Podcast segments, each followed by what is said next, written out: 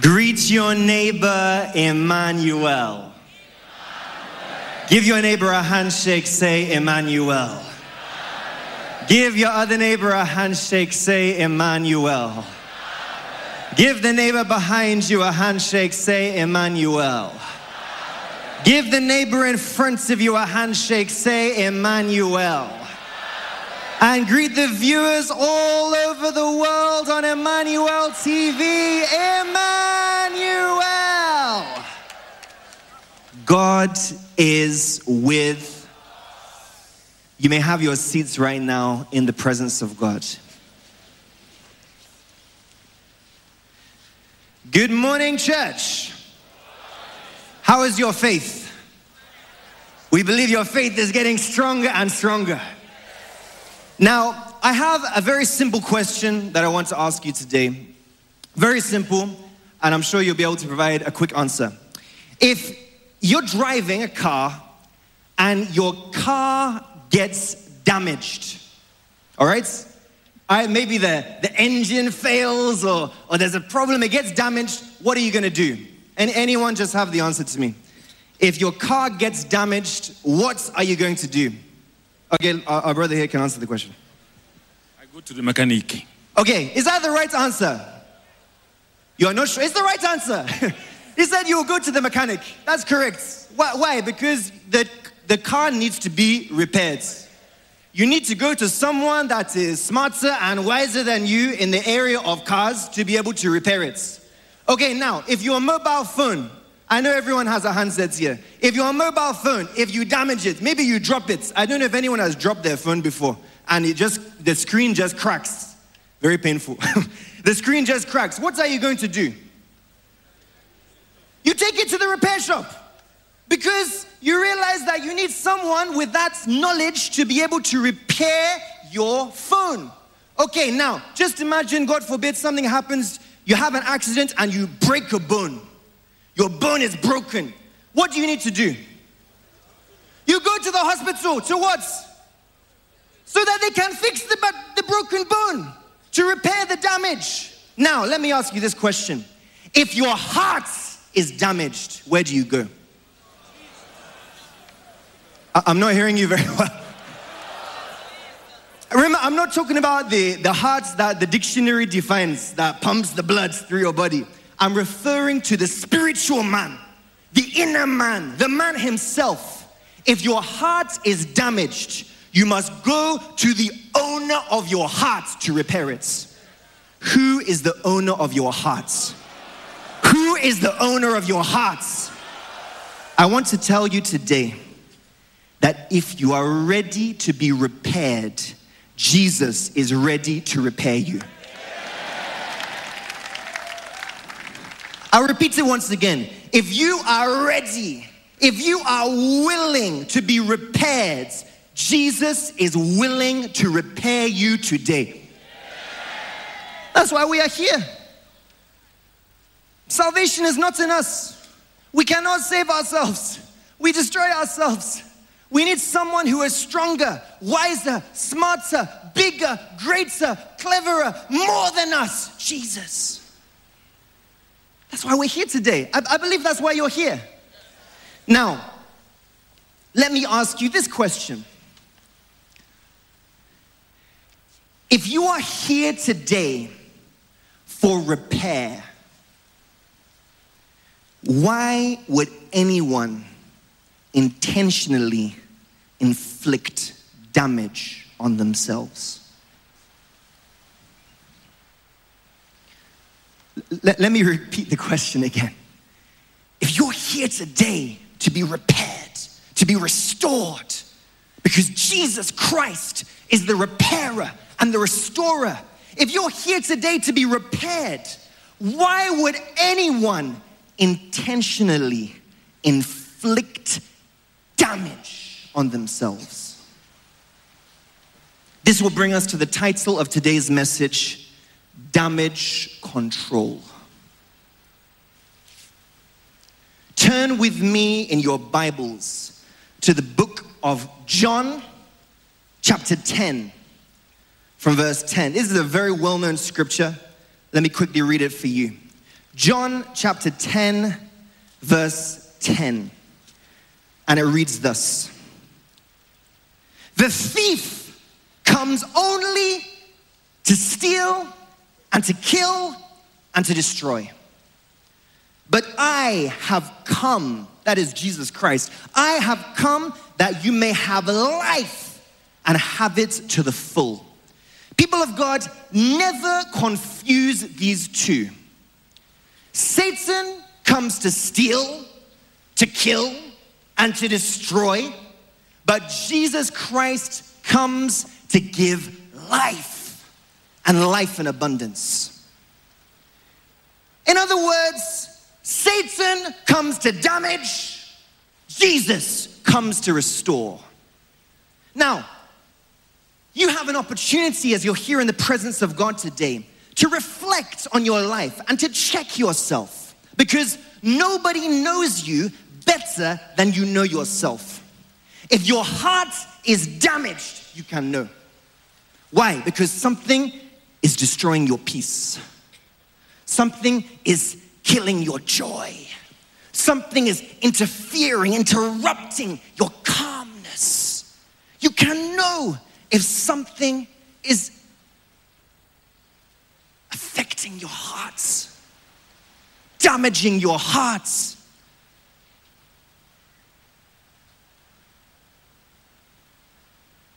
And how does one's heart get damaged? How does, does Satan access our hearts to inflict damage? What is the easiest route, the most common method that he uses to penetrate our hearts? Well, the, the answer is always in the Word of God. Turn with me in your Bibles to the book of Ephesians, chapter four. Ephesians chapter four, I'm going to read from verse twenty-six and pick a few verses here. It says, in your anger, do not sin. Do not let the sun go down while you are still angry. Verse twenty-seven, and do not give the devil a foothold. Now, quickly skip down to verse thirty-one. Get rid of all bitterness, rage, and anger, brawling and slander, along with every form of malice. Verse thirty-two, be kind and compassionate to one another, forgiving each other, just as in Christ God forgave you. Now, quickly turn to Galatians, the book just before it, Galatians chapter five. And we're going to read another scripture that answers this question. Galatians chapter five, I'm going to read verses fourteen to fifteen. For it says thus, for the entire law is fulfilled in keeping this one command. Love your neighbor as yourself. Verse fifteen, if you bite and devour each other, watch out, or you will be destroyed by each other. Now, we may not have time to read more scriptures, but I also want you to read the book of Luke, chapter six, verses twenty-nine, and Matthew five, verses twenty-five. In that Luke six, twenty-nine, that's where Jesus said, if, if you are slapped on one cheek, turn the other cheek. Matthew five, twenty-five, that's where Jesus, speaking on this, in the Sermon on the Mount, he said that if you have a quarrel with your adversary, settle your differences quickly. Now, the summary of all these scriptures is very simple. Do not hold on to offense, because nursing a grudge damages your heart. Turn to your neighbor and say, neighbor, say, neighbor, whether you are right or wrong, don't hold on to offense. Because nursing a grudge damages your heart. Nursing bitterness, resentments, revenge, pain of the past, bad feelings towards others, damages your hearts. When you become offended, you are Satan's captive. Your heart becomes the devil's workshop, where he can begin to manufacture other fruits of darkness. When you're offended, you can easily slip into anger, easily slip into malice, easily find yourself getting jealous, easily find yourself talking negatively about others, because your heart at that moment is the devil's workshop. How long you harbor offense is how long your heart is for Satan.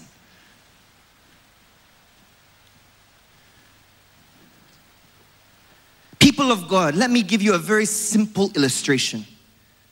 Harboring offense is a self-inflicted wound. You're here today for Jesus to repair you. But if you're harboring offense, you are doing greater damage to yourself. It's like, it's like you're hitting yourself. Let, let me do that again so you can see it very well. Just anytime you hold offense, just imagine it like this. When you hold offense, this is what you are doing. How can she treat me like this after all I've done to her? You're, you're damaging yourself. Oh, we've been together for so many years and she disappointed me. How can this happen? You're hitting yourself. You're damaging yourself. You're inflicting pain on yourself. But you say, but, but but Brother Chris, you don't know what this lady has done to me. She caused me so much pain. She really pained me. I agree, some situations are painful, but when you harbor a grudge, you are adding pain to the pain. You say, but brother, you don't know the hurt in my heart. This person hurts me so deeply, I can never forgive them. I'm not acknowledging that it didn't hurt. Yes, it may have hurt, but when you harbor offense, you are adding hurt to the hurt. How then will you get repaired? How then can Jesus repair you and restore you? When you have put yourself in a cage, self-imprisonment. Let, let, let me, let me just do a very quick example to you, illustrate this. Can I have five gentlemen? Anywhere you are, just if, if God puts in your hearts, just five gentlemen. Okay, number one, come out. Number two, number three, over from this side, number four, number five. Okay, thank you very much. This is a very simple example to illustrate the danger of offense. Now, our brother here, just turn this way, sir. Our brother here represents me and you. All of us who are here today, coming to church, with our issues, our challenges, we need Jesus to repair us, the damage that has been done in different areas of our lives. Now, our brother here, very simple. You are going to represent offense. Just turn and stand like this. Okay, our brother here, just come and stand like this, the other way around.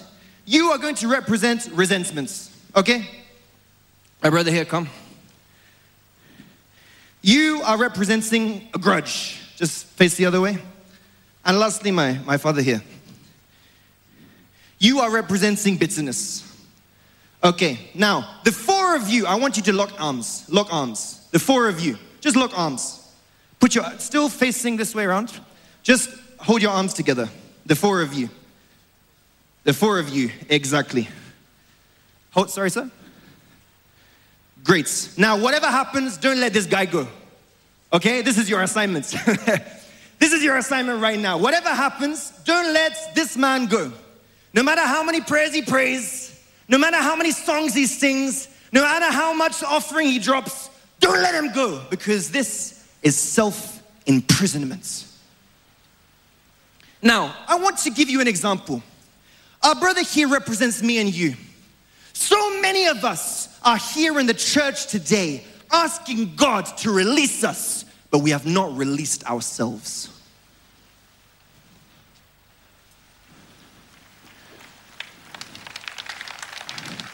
We're asking for the restorer to restore us. We're asking for the repairer to repair us. We're asking for the reviver to revive us, but we are in prison. We are holding someone hostage of unforgiveness. Remember, the person most hurt by unforgiveness is you. When you cannot forgive, you hurt yourself more than anyone. You destroy yourself and your future. When you cannot forgive, any step you take, you take in darkness. And our brother here is in the church. God, have mercy on me. God, touch my business. God, I'm looking for promotion. But there's a wall around him, a fence around him. And let me tell you something, brethren. So many of us here today are looking for promotion. I want to tell you, promotion is looking for you. No, don't say amen too quickly. Promotion is looking for you. It, no, I said don't say amen too quickly. Promotion is looking for you, but it cannot reach you because you are in prison. It's available. It's on the table. Deliverance is looking for you. Breakthrough is looking for you, but it cannot access you because you are in prison. You say you are here looking for breakthrough. No, breakthrough is looking for you, but the avenue that breakthrough will come has been blocked. There's a barrier, there's a cage, there's a wall, there's a fence that's not allowing the promotion to reach through, that's not allowing the breakthrough to come through, that's not allowing the healing to reach through. No amount of physical strength can break this barrier. Offense, resentment, bitterness, pain of the past. No amount of mental strength. No amount of, of, of connections. No amount of money can break this barrier. Only one thing can break this barrier. Forgiveness. Forgiveness will break down that barrier. Now I'm going to try this again. This time, sir, when you say forgiveness, our four gentlemen here, you're going to clear the way and let our brother free. What can set you free in this circumstance? Forgiveness. Now, he can come. Come and take your promotion. Come and take your freedom. Come and take your, no, no, no too many. Wow, okay, two is okay. You, you can come and take them because there's nothing blocking you. There's nothing hindering you. People of God, you will receive in a moment what you have been seeking for years, the moment you let go of offense.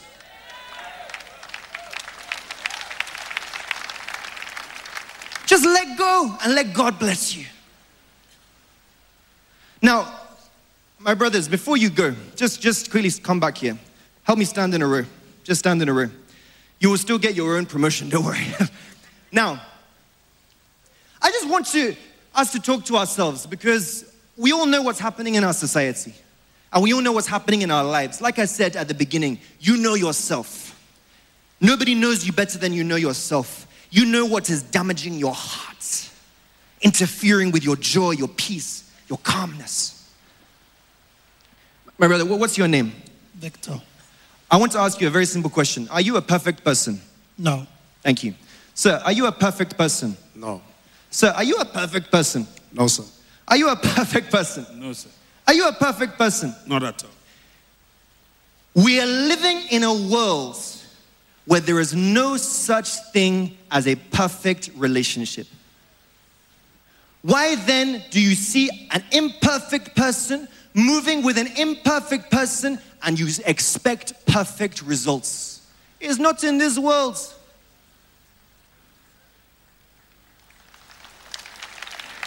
Well, why am I saying this? Because it's common today. It's common among us. When, when someone offends us, you see the way people react. People are shocked. People are surprised. People are bewildered as if they are the only one in this world that has been wronged. As if no one else in this world has been wronged. As if they themselves have never wronged anyone. They say, how can this happen to me? After all I've done, don't you know what I'm doing in the church? Don't you know the good works I've been doing? They repay me with evil. What is the meaning of this? As if you're the only one in this world that has been wronged. People of God, Everyone has been wronged, and everyone gets it wrong. That is the reason why forgiveness is so important, because there's no such thing as a perfect relationship. What is happening today? Today, when, when you insult me, I take offense. How can he insult me? But me, I insult others. When you embarrass me, how can you embarrass me? What is the meaning of this? You take offense, but you, you embarrass others. This person, you lie against me. How can you lie against me? But you, if you check yourself, you've lied against others.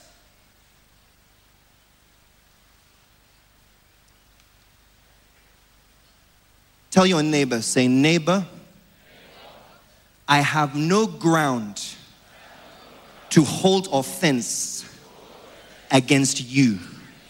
You have no ground to hold offense against me. Settle your differences quickly. Damage control. People of God, thank you very much for being used for this example. Come and take your promotion before you go. Those that have not taken, come and take your promotion. Now that the barrier has been removed, thank you very much.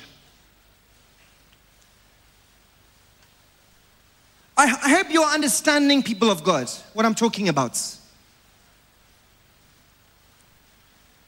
We're here in the church asking for the help of God, but oftentimes we are the ones inflicting damage on ourselves. This is the reason why in that book of Hebrews, let me, let me quickly turn, turn there for you. The book of Hebrews, Hebrews chapter twelve, verse fourteen. It very simply says this: pursue peace with all people. You can also read Romans twelve, verse eighteen, which says, as far as it is possible, as much as it depends on you, live at peace with everyone. Because nursing a grudge, harboring offense, simply damages your own hearts.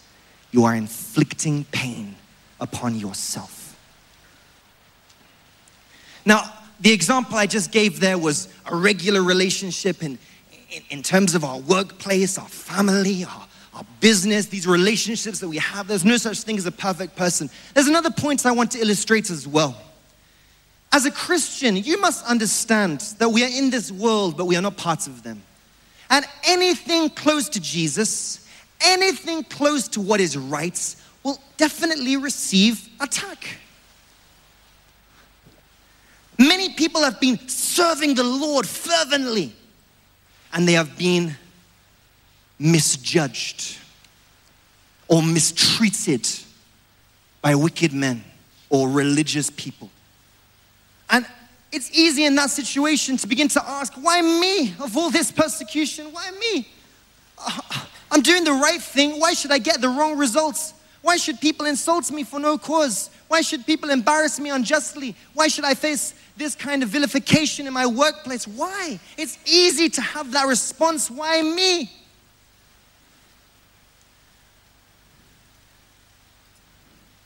But if you don't want persecution, you don't want progress. If you don't want hatreds, then you don't want success, because progress in life makes you a mark for Satan to shoot at. And the blessings of God attract persecution. They attract hatred. They attract intimidation. I'm not saying this to, to make you worried or afraid or, or, or, or concerned. No, God is there to see us through. But we have to understand that when we are mistreated, when we are misjudged, if we hold offense, we have simply fulfilled the purpose of our enemy to get us out of the will of God. Our enemy doesn't want us to be close to God. Our enemy wants to damage our relationship with God. Our enemy wants to damage our hearts. And when you hold offense, when you become offended, when people misjudge you or mistreat you or treat you harshly or wrongly, you have simply fulfilled his purpose. to take you out of the will of God. Whereas any true Christian knows that persecution is a tonic to our anointing. The persecution we suffer in the hands of our detractors causes us to be known all over the world. Look, let me give you a, a very simple example. Everyone here is a testimony to this. You look at the life of Prophet T B Joshua. We all know the persecution that has been leveled against him from the very beginning of his ministry. Let me take, for example, his recent visits to Nazareth. I'm sure we watched the glorious events on Emmanuel T V. Some of us have even been privileged to have gone there physically. We saw the wonderful event in Nazareth, the hometown of Jesus Christ. If, if you monitored events, you would have seen that before the Nazareth meeting, there was a lot of noise everywhere. I know, I was one of the people that was physically there before Prophet T B Joshua arrived. A lot of noise. People spread misinformation. Religious people started to misjudge our motives. They thought we are coming there to, to try and force people to convert. They thought we are coming there with a political message. They thought we are coming there to, with the aim to make money. There were protests. People said they were going to boycott the events. People said that nobody will attend the events. There was a lot of noise. I remember I called Prophet T B Joshua on the phone when I was there, and I said, "Sir, I don't know if this event is still going to hold. The noise is too much. There's a lot of persecution, a lot of attack. I, I'm not even sure people are going to turn up."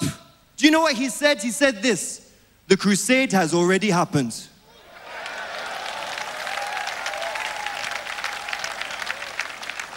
The crusade has already happened. Nothing can stop it. It is written. Do you know today? Do you, do you know the persecution, the attack that they thought would stop the events ended up promoting the events? Their persecution became our publicity, free publicity, free adverts. The whole nation knew that someone by the name of T B Joshua entered the country. Not just the nation, the whole world. Do you know that international media, Reuters, the New York Times came to cover this event because of the noise?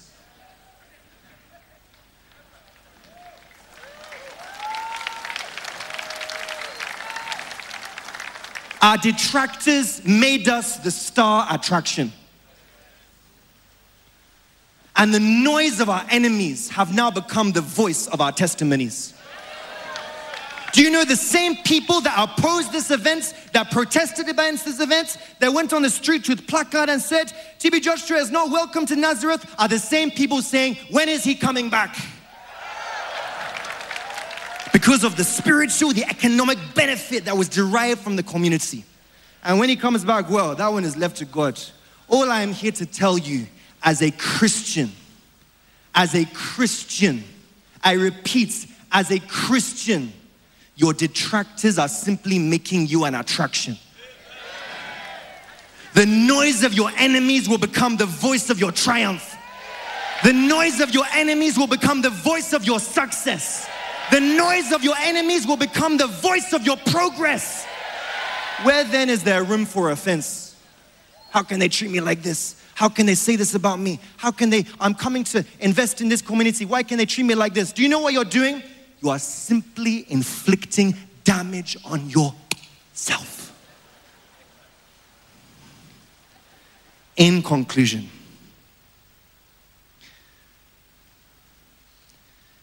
every step a Christian takes, God is aware.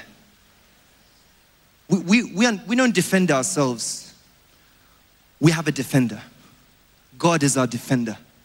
If you know that God is your strength, you will not fight a human battle. You will leave the issue for Him.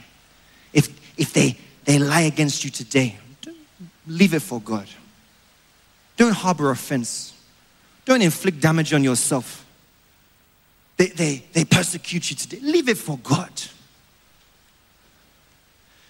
They falsely accuse you today. Leave the issue for God.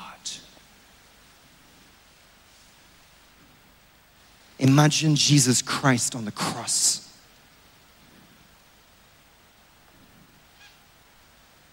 He was crucified for our offense, yet he held no offense against us. Instead, he so loudly declared, "Father, forgive them." Them includes you and I. Them includes both offender and offended, both attacker and attacked, both victim and perpetrator. Father, forgive them. There's nothing too small or too big we should overlook for the sake of Jesus. Just imagine, Jesus went on the cross to bore the pain for us. Why would anyone here now inflict more pain on themselves by nursing a grudge? May God bless his word in the midst of our hearts. In Jesus' name.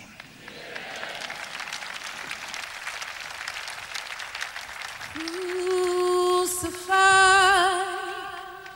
laid behind the throne, you live to die, rejected and